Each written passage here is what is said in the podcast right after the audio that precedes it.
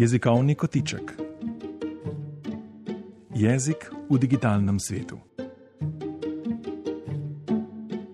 Pogovor z dr. Damjanom Popičem, docentom na Filozofski fakulteti Univerze v Ljubljani in zunanjim sodelavcem delovne skupine za slovenski jezik pri Sloriju, kjer je zadolžen za jezikovno-tehnološko podporo.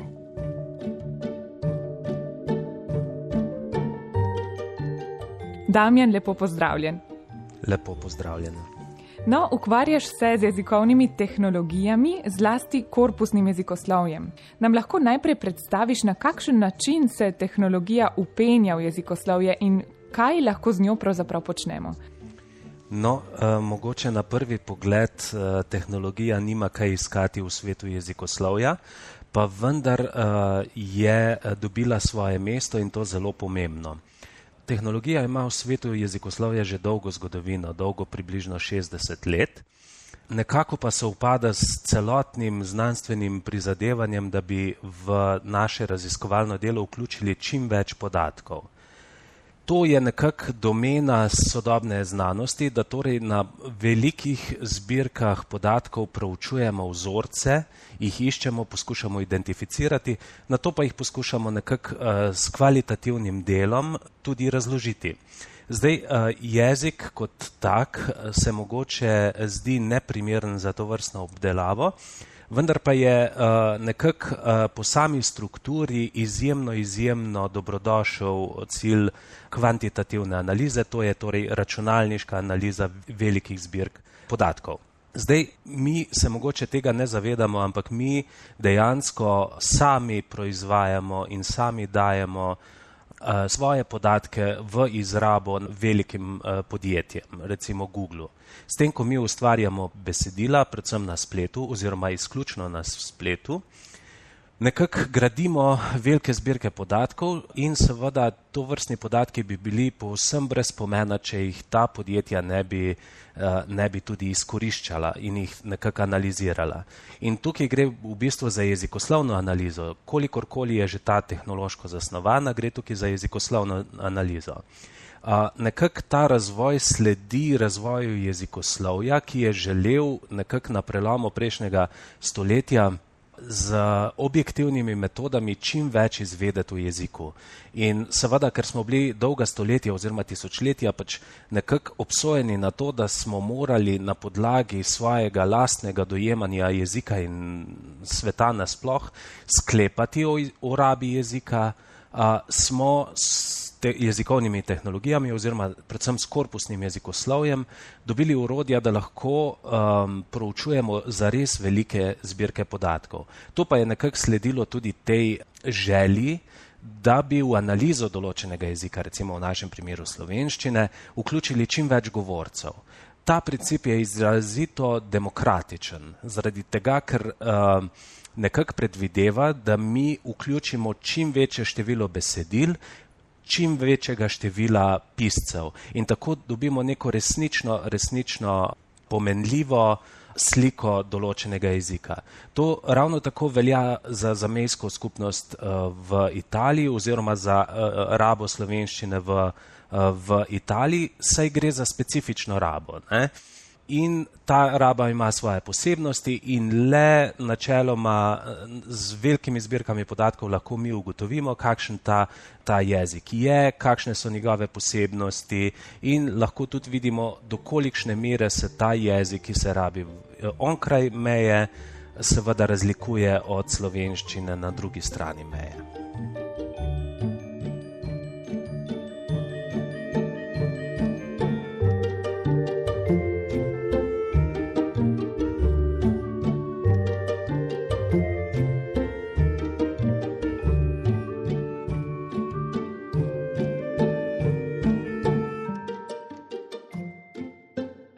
Katere pa so, lahko bi rekli, konkretne tehnološke rešitve, ki bi lahko pomagale govorcem slovenščine tudi pri nas, tudi v zamejskem okolju? Tukaj je ena težava in sicer, čeprav se bo to slišalo precej uh, neprijazno in grdo, da ta težava je, da je slovenščina tržno nezanimiva za velike igralce na trgu. Preprosto premalo govorcev je, da bi se lahko te največje korporacije lahko zanimale za razvoj specifičnih rešitev za podporo slovenščini, za razvoj tehnološke slovenščine in tehnologij za podporo tej slovenščini. Zdaj, to seveda pomeni, da celotna naloga pade na nas, na nas same, da nekako začnemo razmišljati o tem, kako bi lahko govorcem slovenščine na obeh straneh meje nekako ponudili čim več rešitev, da bi jim bilo sporazumevanje v slovenščini čim lažje, čim prijetneje in tako naprej. Seveda tak razvoj ni preprost, vendar pa je nekako slovensko okolje glede tega izjemno, izjemno plodovito in lahko seveda nekako izpostavimo cel kup izdelkov, jezikovno-tehnoloških izdelkov, če jim smem tako reči, ki so trenutno na voljo za govorce in pisce slovenščine.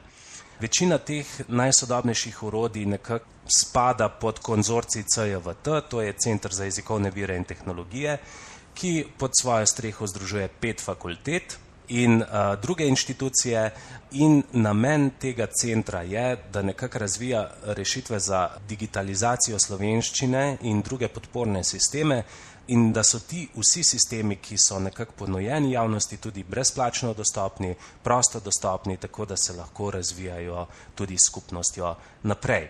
Zdaj, seveda pa vse te reči ne zadevajo tudi uh, zamejske skupnosti. Zdaj, kar se tiče rabe slovenščine, lahko na spletni strani uh, centra CVT najdemo cel kup uh, orodij, ki so vsem torej na voljo in to prosto dostopne in torej brezplačne.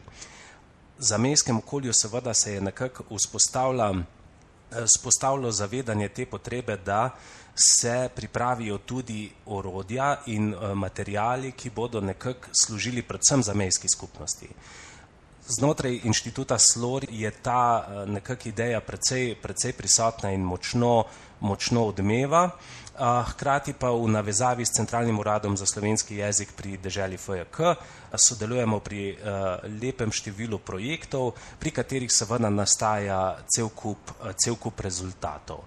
In seveda, ker Centralni urad za slovenski jezik sam pri svojem delovanju, ki je izjemno bogato in široko, pripravi izjemno veliko število besedil in drugih dokumentov ter tudi materialov, smo se nekako v navezi odločili, da vse to nekako izpostavimo na vidnem mestu, tako da bo lahko za vse govorce zamejske skupnosti ta stvar tudi na voljo in ta bo tudi na voljo na spletnem portalu, ki se bo imenoval, ki se imenuje Jezik na klik.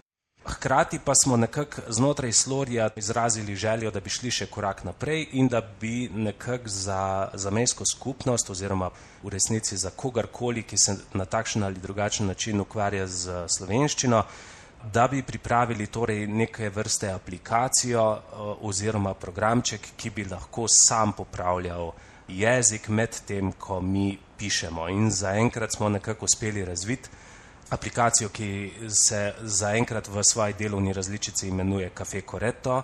In ta je nekako zmožen prepoznati strukture v jeziku, ki niso skladne s standardno slovenščino in jih nekako tudi upozoriti uporabnika, da je mogoče v njegovem ali njenem besedilu konstrukcija, ki v standardni slovenščini ni razumljiva, ki tam ne obstaja in uporabnika nekako napoti na referenčni vir, kjer si lahko ogleda, kakšno je jezikoslovno ozadje te jezikovne izbire in uporabnik lahko seveda potem to dobronamerno napotitev sprejme ali pa seveda ne. Tako da to so nekako rezultati, ki so trenutno na voljo za zamejsko in širšo skupnost, ki se sporazumeva v slovenščini.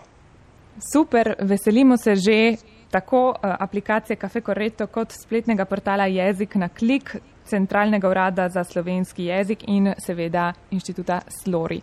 Hvala, Damjan, da si bil z nami danes. Slišimo se čez teden dni.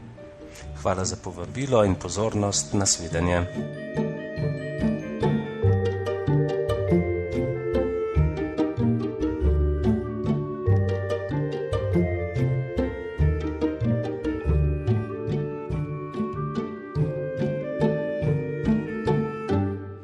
Sporedu je bil jezikovni kotiček o jezikovnih tehnologijah, ki ga je pripravil Damjan Popič, član delovne skupine za slovenski jezik pri Slovenskem raziskovalnem inštitutu Slori. Uredništvo Lucija Tavčar.